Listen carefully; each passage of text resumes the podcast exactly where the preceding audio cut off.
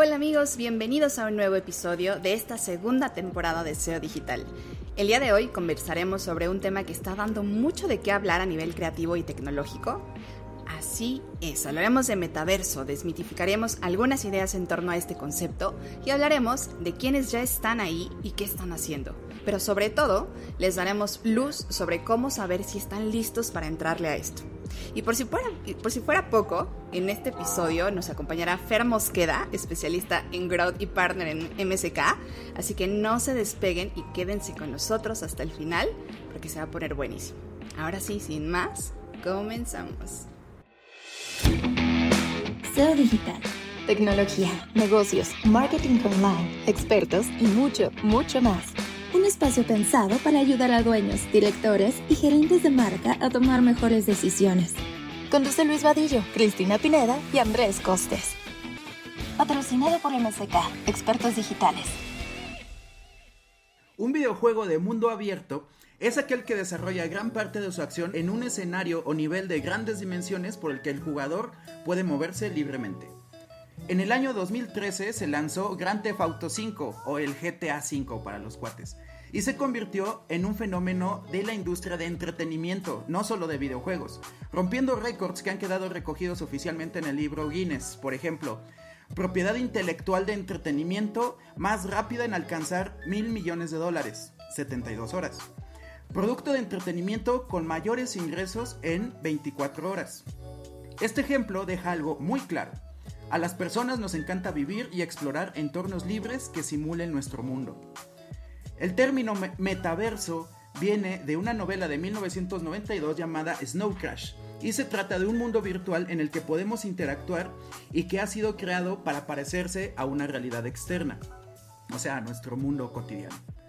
La clave de este metaverso es que pueda ser totalmente inmersivo o por lo menos mucho más de lo que es la actual realidad virtual. Otra de las principales ideas del que es de que tengamos una total libertad de creación.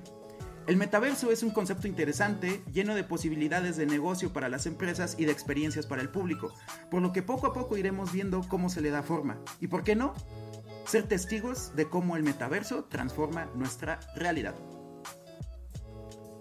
Qué interesante, qué interesante tema, amigos. Eh, hoy decidimos empezar este episodio primero hablando de algunos mitos, porque la verdad es que a partir de que Mark Zuckerberg comenzó a literalmente a darle, a hacer un megáfono de este término, pues todo el mundo volvió a ver y, empezó a decir, híjole, pues ¿qué es esto? Vamos, vamos a meternos en esto. Pero lo cierto es que eh, queremos empezar con el, bueno, a desmitificar eh, una de las primeras cosas que todo el mundo empezó a pensar cuando salió este comunicado. Y ese, ese primer mito es que el metaverso es un concepto novedoso es algo nuevo, ¿no? Ya lo decía Costes en el, en el dato curioso. La verdad es que tiene un origen eh, en, en, la ciencia ficción, eh, antes incluso de lo que contaba Costes de, de, de, este libro que se llama Snow Crash, de, Neil Stephenson, que salió en el 92, había ya un término similar, no era metaverso como tal, pero se llamaba ciberespacio y ese lo acuñó William Gibson en el 84 y hablaba de algo similar, era, eh, era un, un, espacio ¿no? colectivo, compartido, virtual y ficticio, que literalmente es lo que hoy conocemos como metaverso. Pero no solamente es eso, eh, este concepto ya a, últimos años y con las, las tecnologías que fueron surgiendo, eh, empezaron a dar cabida a espacios que se pueden considerar metaversos como tal, o sea, pero eh, literalmente son espacios desconectados entre sí. uno de ellos es, por ejemplo, de Centraland, que es primer mundo virtual ya descentralizado donde personas pueden tener, no sé, galerías de arte, hacer conciertos, se reúnen con personas, incluso realizan transacciones y es uno de tantos. Por ejemplo, Second Life, que es otra de las experiencias más exitosas de metaverso. Aquí incluso tienen su propia economía, tienen una moneda que se conoce como dólares Linsen y se usa por los residentes para comprar, vender artículos. De hecho, por ahí vi que un dólar estadounidense equivale a aproximadamente unos 248 dólares Linden y ya compañías muy grandotas como este pues no sé Nissan, Sony, Wells Fargo, Coca, Reebok, eh, muchas más General Motors, Intel, todas ellas ya establecieron negocios y publicidad en, esta, en este metaverso, en esta economía. Incluso a mediados del 2017, eh, el número de negocios que tenía Second Life, este, todos estaban en, flujo de caja positivo. De hecho, superaron los 40 mil negocios activos y literalmente es, un éxito en términos de, economía, de interacción y de todo lo que se puede hacer, ¿no? Otros espacios también que se pueden ya considerar metaversos, pues Sandbox, por ejemplo, que ya es una aplicación móvil y, ya mostró el poder de, estos juegos de bloques ya pixelados, ¿no? Ahí eh, tú puedes comprar parcelas, ¿no? Y este, literalmente ya tienes, tienen su propia criptomoneda que se llama Sand. Hay otro que se llama CryptoVoxels y aquí en este, en este metaverso igual este, se puede pagar con Ethereum, ¿no? Todos los que tienen este tipo de, de, criptos. Este, igual hay tiendas, hay galerías de arte, puedes comprar terrenos y ya otros espacios que también han ido surgiendo, pues por ejemplo Alt Space, que es más como de temas educativos, y Horizon Oculus Quest de Facebook, ¿no? Entonces, no es un tema novedoso, no es algo que de pronto Facebook, ahora Meta, haya inventado de la nada, sino que ya hay varios esfuerzos que están por ahí eh, literalmente dando sus, sus, este, sus resultados, aunque lo cierto es que sí hay que decir que tiene más fracasos que éxitos, ¿vale? Entonces, este, por ahí ya estaremos platicando algunas experiencias que son positivas, pero también hay un montón de fracasos alrededor del término de los metaversos. El segundo mito del cual les quiero hablar es que en la mayoría de los casos, cuando hablamos del término metaverso, todos pensamos que se trata de esta distopía que, luego vemos precisamente en, los libros de ciencia ficción, en donde, en donde de pronto estos mundos virtuales empiezan a quitarnos la humanidad, ya saben, y empezamos a, vivir o empezamos a ser controlados por esta Matrix, ¿no? Creo que la distopía más grande alrededor de esto ha sido precisamente Matrix, ¿no? En la película. Este, pero lo cierto es que creo que hay, que hay que poner en perspectiva estas cosas porque al final se trata de cómo usamos nosotros la tecnología y no cómo la tecnología nos usa a nosotros, ¿no? Entonces, la distopía pues es uno de los caminos que han explorado los, los que escriben ciencia ficción, ¿no? Y los que, los que desarrollan toda esta parte, pero creo que también hay que, hay que apelar mucho al tema de, cómo nosotros vamos también educándonos y educando, educando a las generaciones que van usando estas tecnologías, pues para que no se, se distorsione. ¿no? Eh, incluso en algún momento hablábamos de, se van a dar no solamente este tipo de cuestiones económicas, sino hasta tipo de cuestiones legales. Eh, esto ya es un tema más denso, seguramente por ahí lo vamos a comentar, pero sí que, sí que en estos metaversos que ya les conté antes, se han dado situaciones en las que ya se, han, eh, ya se ha necesitado que, que, se empiecen a regular ciertas cosas de comportamientos, ¿no? Un poquito más humanos y todo. Eh, entonces va a depender mucho de, de, cómo nosotros lo usemos. El tercer mito del, del cual les quiero hablar es que al surgir este término de metaverso y al entender que también se están desarrollando economías dentro de estos metaversos, eh, mucha gente y, muchos blogs, muchas fuentes de información empiezan a correr esta voz de hay que invertir, hay que invertir en terrenos, en monedas, compren, este, aquí ya puedes comprar esto que es este de, última, este, más bien de mm, colección este, eh, especial, ¿no? que ya no lo vas a volver a encontrar y todo esto. Eh, lo cierto también es que hay que entender que el, momento, y más adelante de hecho también lo vamos a hablar, el momento en el que estamos actualmente en el concepto metaverso, pues es muy, es muy nuevo. Hay mucha eh, volatilidad, hay muchas cosas que todavía no tiene, eh, no tiene mucho soporte, ¿no? mucha solidez en esos términos. Y en la mayoría de los casos los expertos recomiendan, si tienes dinero, si te sobra casi casi, este, si tienes eh, pues sí, recursos que quieras probar e invertir, pues adelante, pero si de pronto este, todavía no conoces mucho cómo se están dando las cosas, no tienes mucha noción de cómo funciona este cripto, blockchain o este tipo de mundos, pues lo más importante es que te informes, ¿no? Que consumas información, que, que trates de tener claridad de cómo va a funcionar tu dinero en este punto y que entonces puedas dar tomar decisiones en relación a tus recursos, ¿vale? Porque aquí lo más importante es que sí, que sí sepas a qué le estás entrando. Y finalmente, eh, eh, el último mito del cual les quiero platicar es este, este tema de que el metaverso ya está aquí, ¿no? Y creo que eso ya es más como un comentario de, este, de pasillo en donde te dicen, no, es que ya está sucediendo, ya está pasando, este, ya estamos en el futuro, ¿no? eh, lo cierto es que el metaverso tendría que ser un espacio integrado, un mundo virtual interconectado con tecnología accesible para una inmersión completa.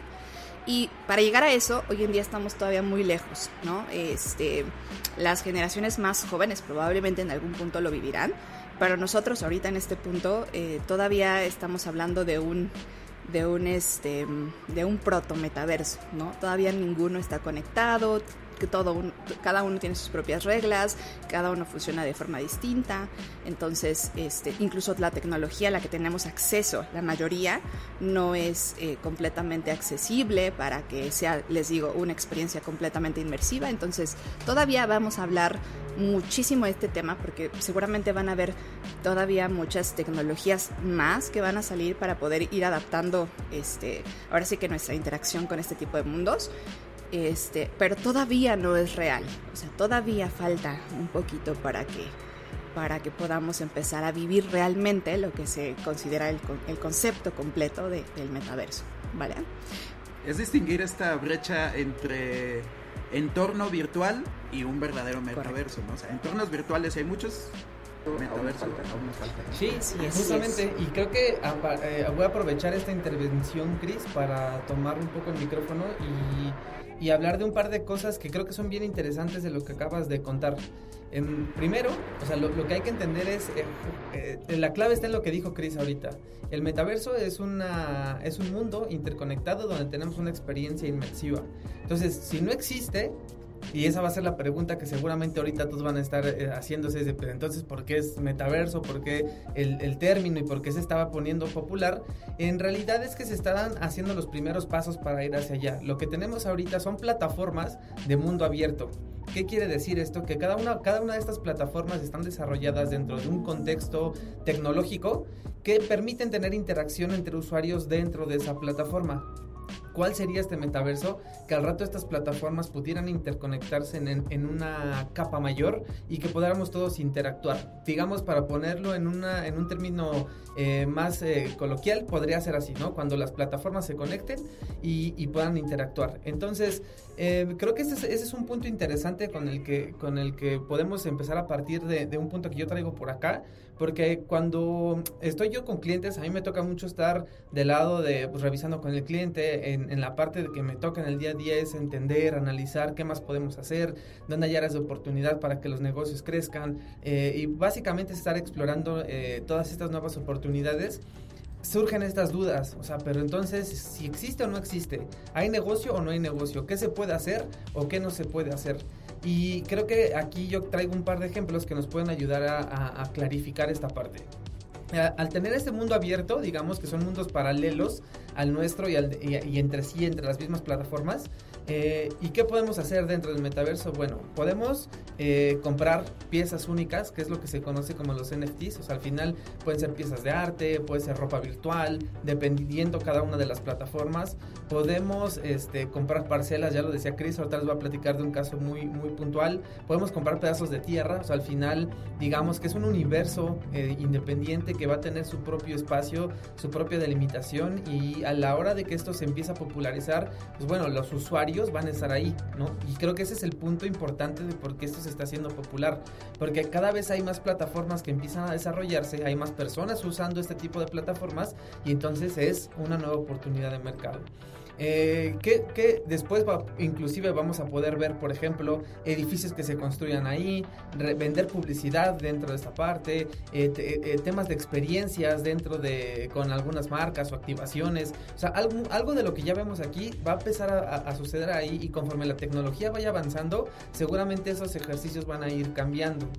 Lo que es muy importante es poder identificar este metaverso como cualquier otra plataforma de las que ocupamos hoy en día para alcanzar a nuestros usuarios, pero evidentemente con las peculiaridades que cada una de estas va a tener. Y les quiero contar, por ejemplo, algo que hizo Coca-Cola, este, hizo una plataforma que se llama Coca-Cola Creation, en donde empezó a generar eh, productos o NFTs de su, de su merchandising, ¿no? De Coca-Cola, con la idea de subastarlos y poder donarlos a la caridad. Entonces, en este caso fue bien interesante porque Coca-Cola encontró este nuevo nicho, hicieron una prueba y en 72 horas lograron colectar más de 500 mil dólares. O sea, algo que es bien interesante porque fue un tema para caridad, ¿no? Entonces ya encontramos un accionable que se puede usar dentro del metaverso. Algo que también me gustó mucho ahora que, estuve buscando qué ejemplos poder compartir con ustedes fue uno que hizo Nike. Hay una plataforma que es muy popular ahora, inclusive entre los niños que están aprendiendo a desarrollar, que se llama Roblox.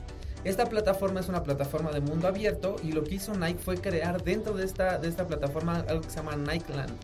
Eh, inclusive Nike pidió permiso para, en, a las leyes regulatorias de Estados Unidos para poder vender zapatillas virtuales y una vez que se lo dieron creó esta tienda donde, donde básicamente es una eh, tienda de ropa virtual para los avatares que se construyen o que, o que juegan dentro de este, de este mundo abierto de Roblox.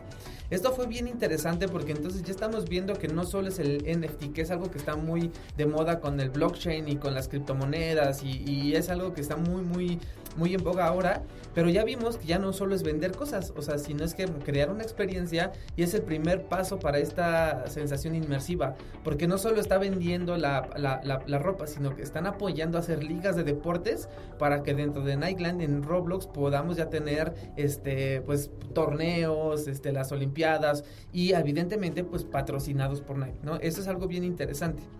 Y algo que pasó después fue en, esta plataforma que nos contabas, Chris, este, Chris perdón, de, Sandbox, eh, que esta se hizo muy popular porque el rapero este, Snoop Dogg empezó a hacerle mucho, mucha eh, comunicación, pues empezó a hacerse bien popular, empezó a crecer y Adidas dijo, voy a comprarme unas tierras ahí. Entonces compró eh, aproximadamente 144 parcelas dentro de, Sandbox y lo que hizo este, fue empezar a crear ya ciertas ciertas construcciones para poder generar algunas... Em, eh, digamos que se vea como una inversión de real estate, pero dentro de la parte del, de Sandbox.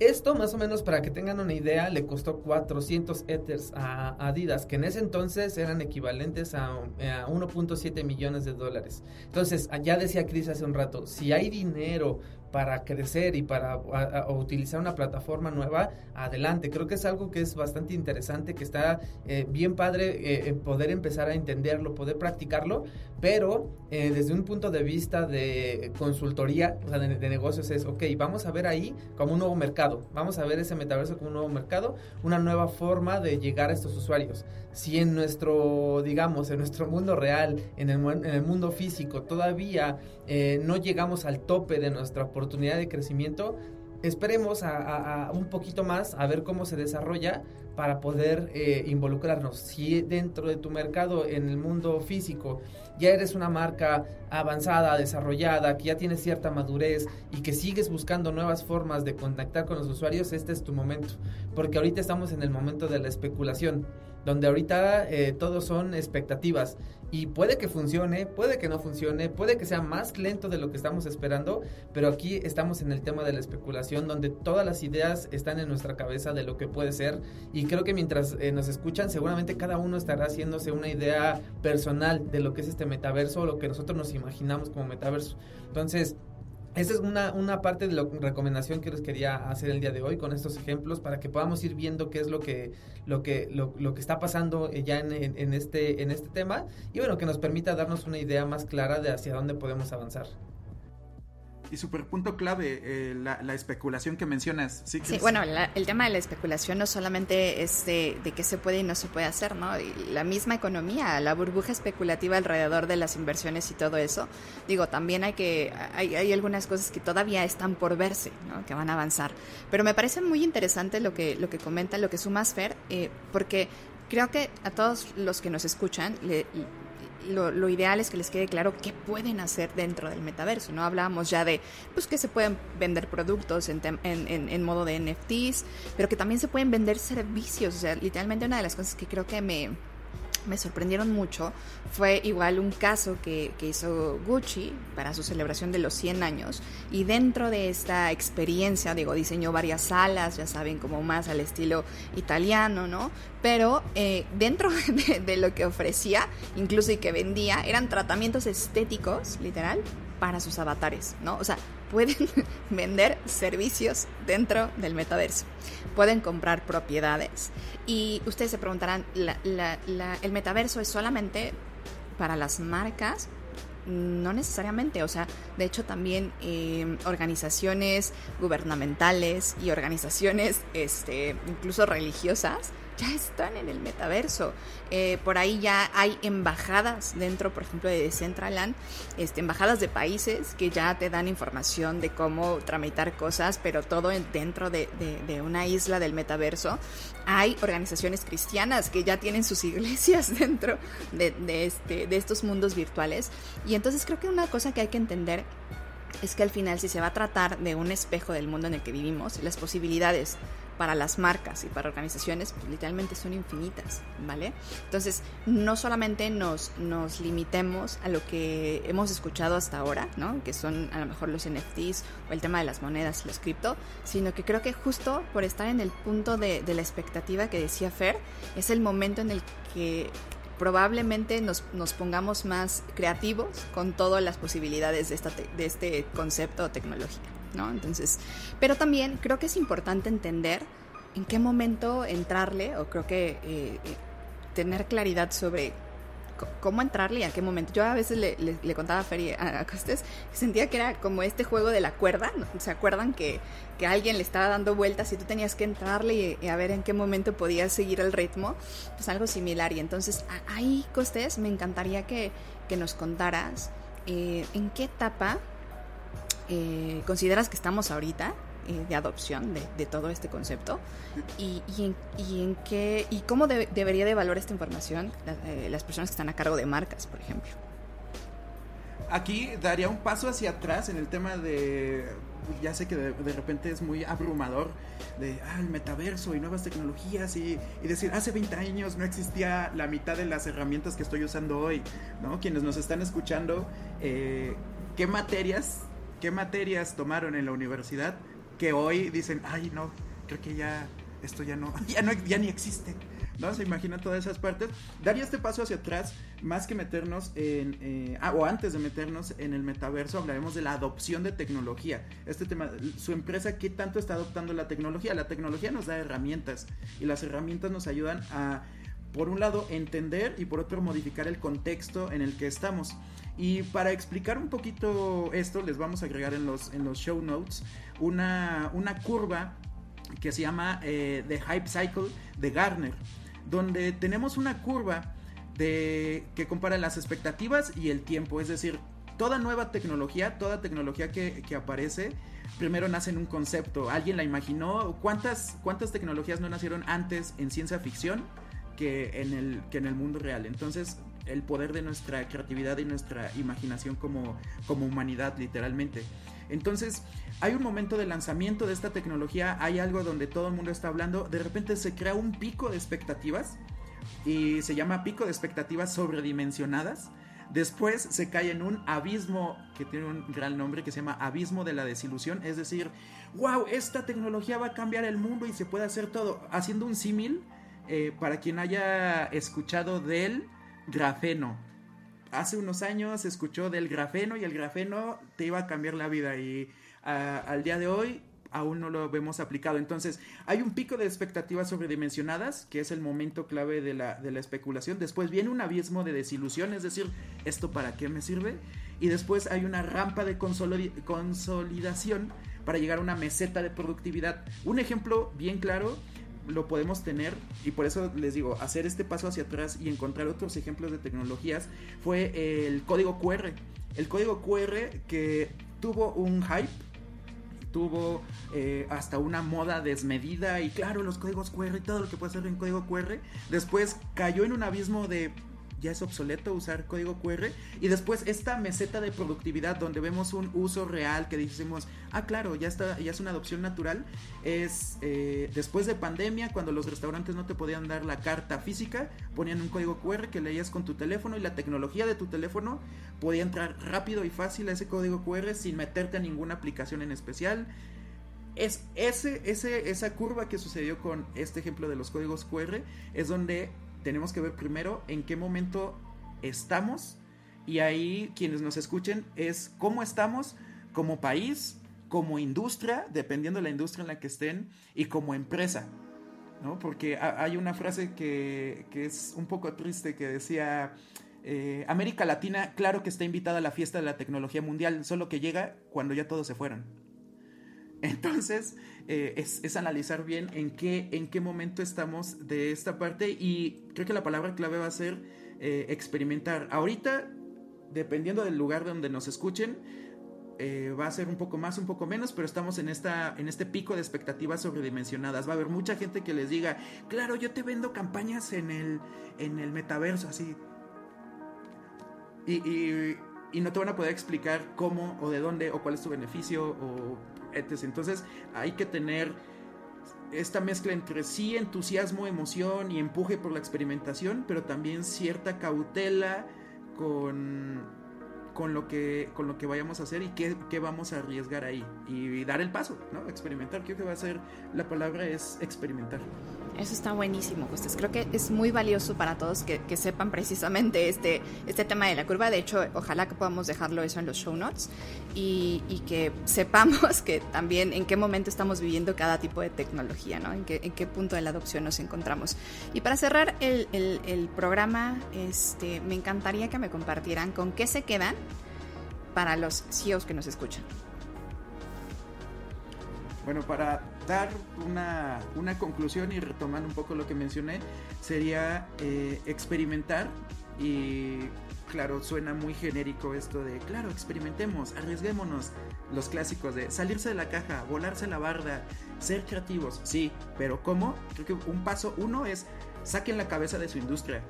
O sea, saquen la cabeza de, de su industria. ¿En qué industria estén? Saquen la cabeza y volteen a ver. Y una recomendación que haría es se está construyendo claro el metaverso y tal, pero volten a ver la industria de, los videojuegos. Volten a ver cómo se monetizan ahora los videojuegos, métanse un poquito de cómo es la historia, cómo, cómo crean dinero y cómo, cómo los videojuegos han cambiado no solo la industria de los propios videojuegos en sí, sino el entretenimiento. Que ahí involucramos al cine, al teatro, artes, un montón, deportes, o sea, volten a ver los esports cómo, cómo se patrocinan, cómo monetizan, cómo se, se crean estos eventos en estos eh, entornos virtuales, conciertos que se han hecho, por ejemplo, en Fortnite. Seguramente tienen hijos, hijas, sobrinos, sobrinas que, que todo el día están jugando algo, pero ahora no solamente juegan aislados, sino juegan conectados, que ya es un, como lo decían hace rato, es un proto metaverso.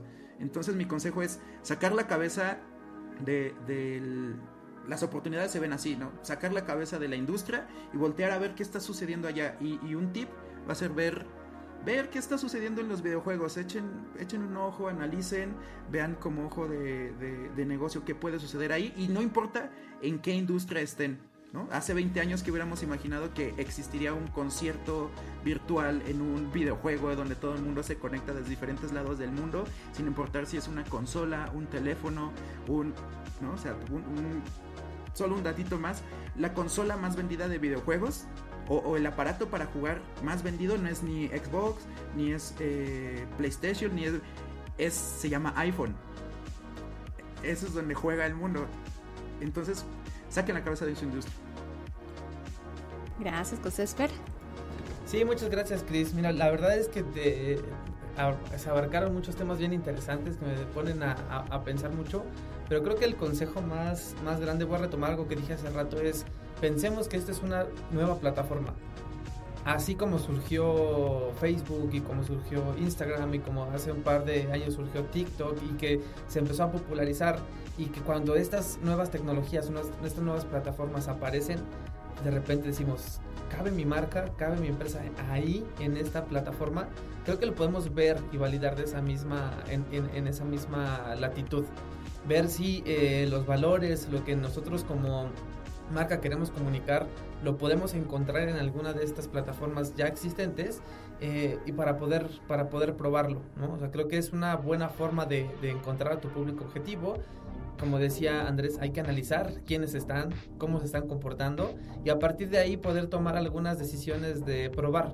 La verdad es que eh, la mejor forma de aprender es eh, intentando, ¿no? Creo que es, es, algo complicado, pero al final eh, creo que como, como directores, a mí me toca platicar con, con muchos directores y la verdad creo que medir riesgos es algo en lo que son especialistas. Entonces, el riesgo ustedes eh, como directores lo tienen, ¿no? Y yo creo que esa, esa, esa parte la pueden entender muy bien. Solo tratemos de, concentrarnos en qué plataforma, eh, en qué plataforma está mi audiencia para ver cuál va a ser ese eh, despliegue táctico para encontrarlos.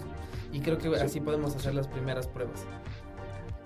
Solo voy a interrumpir un poquito para sumar el qué tal si lo que tengo que hacer es pivotar, pivotar a algo nuevo, ¿no? ¿Cuántas industrias ver al pasado nos puede ayudar a tener un vistazo hacia el futuro también? American Express hacía envíos antes de que ni siquiera existiera la tecnología de una tarjeta de crédito, ¿no? Solo eso. Me encantan, me encantan. Yo tengo tres puntos solamente para, cerrar. El primero es, eh, creo que si, si quieren entrarle a esto, tienen que tener un objetivo claro. Y ese objetivo puede ser de marketing o puede ser incluso a nivel eh, empresa, ¿no? O sea, puede ser un, objetivo de inversión en donde quieran en, tener capital ahí invertido, o puede ser un objetivo de su, de su funnel de marketing, que quieran awareness, que quieran consideración, que quieran acción, lealtad, etcétera, pero como cualquier otro esfuerzo, consideren medirlo, o sea, como para que ustedes también sepan si, si les está funcionando o no.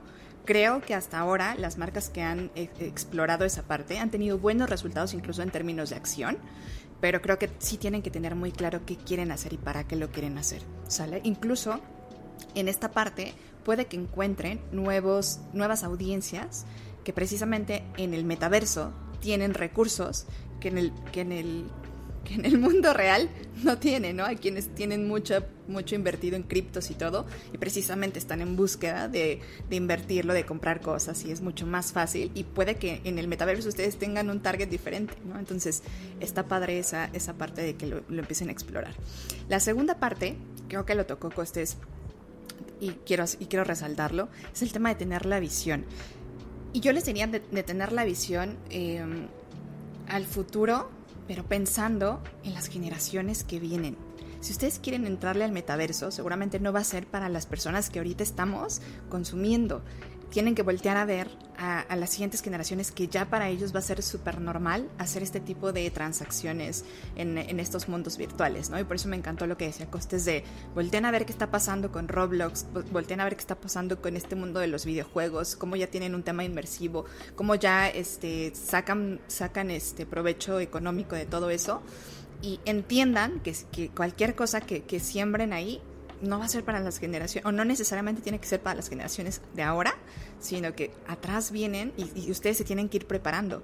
Y yo siempre les digo, pues el mejor momento para, para sembrar un árbol era hace 25 años, el segundo mejor momento para sembrarlo es pues ahora. Entonces, si tienen oportunidad de sembrar algo que después les va a dar... Em, resultados cuando empieza a haber ya la cantidad de personas mucho más este así concurridos en estos mundos seguramente sí va a ser una inversión que valga la pena sobre todo esténse atentos a cómo van soportando instituciones y gobiernos este tipo de economías porque eso es lo que le va a dar solidez a, las cosas que estén haciendo en estos mundos. Y finalmente, eh, tomar riesgos. Me, encantó mucho lo del podcast que, grabamos con, con, Eddie Bridge, porque creo que si una de las cosas nos, tenemos que quedar, eh, sobre todo los que llevan al frente, están al frente de una marca, es el tema de tomar riesgos, ¿no? Hacer exploraciones controladas, pero tomar riesgos, porque el que no arriesga, literalmente, pues se va a quedar ahí a lo mejor hasta que le llega la espumita de la, de la ola y ya va a ser de los últimos, ¿no? Como decía Costes, que sí, fue muy triste esa, esa frase, pero pues sí, literalmente, si, si no nos arriesgamos, no vamos a estar probando nada, no vamos a estar creciendo en nada en temas tecnológicos, ¿no? Pero bueno, pues eh, con esto cerramos este episodio. La verdad fue muy interesante. Esperemos que les haya gustado. Si tienen alguna pregunta, sugerencia, queja, lo que sea, por favor escríbanos a seodigital.msk.agency y con mucho gusto los leeremos. Eh, gracias por habernos escuchado. Nos escuchamos en el siguiente episodio. Hasta la próxima.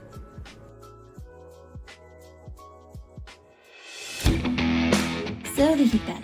Tecnología, negocios, marketing online, expertos y mucho, mucho más. Un espacio pensado para ayudar a dueños, directores y gerentes de marca a tomar mejores decisiones. Conduce Luis Vadillo, Cristina Pineda y Andrés Costes. Patrocinado por MSK, Expertos Digitales.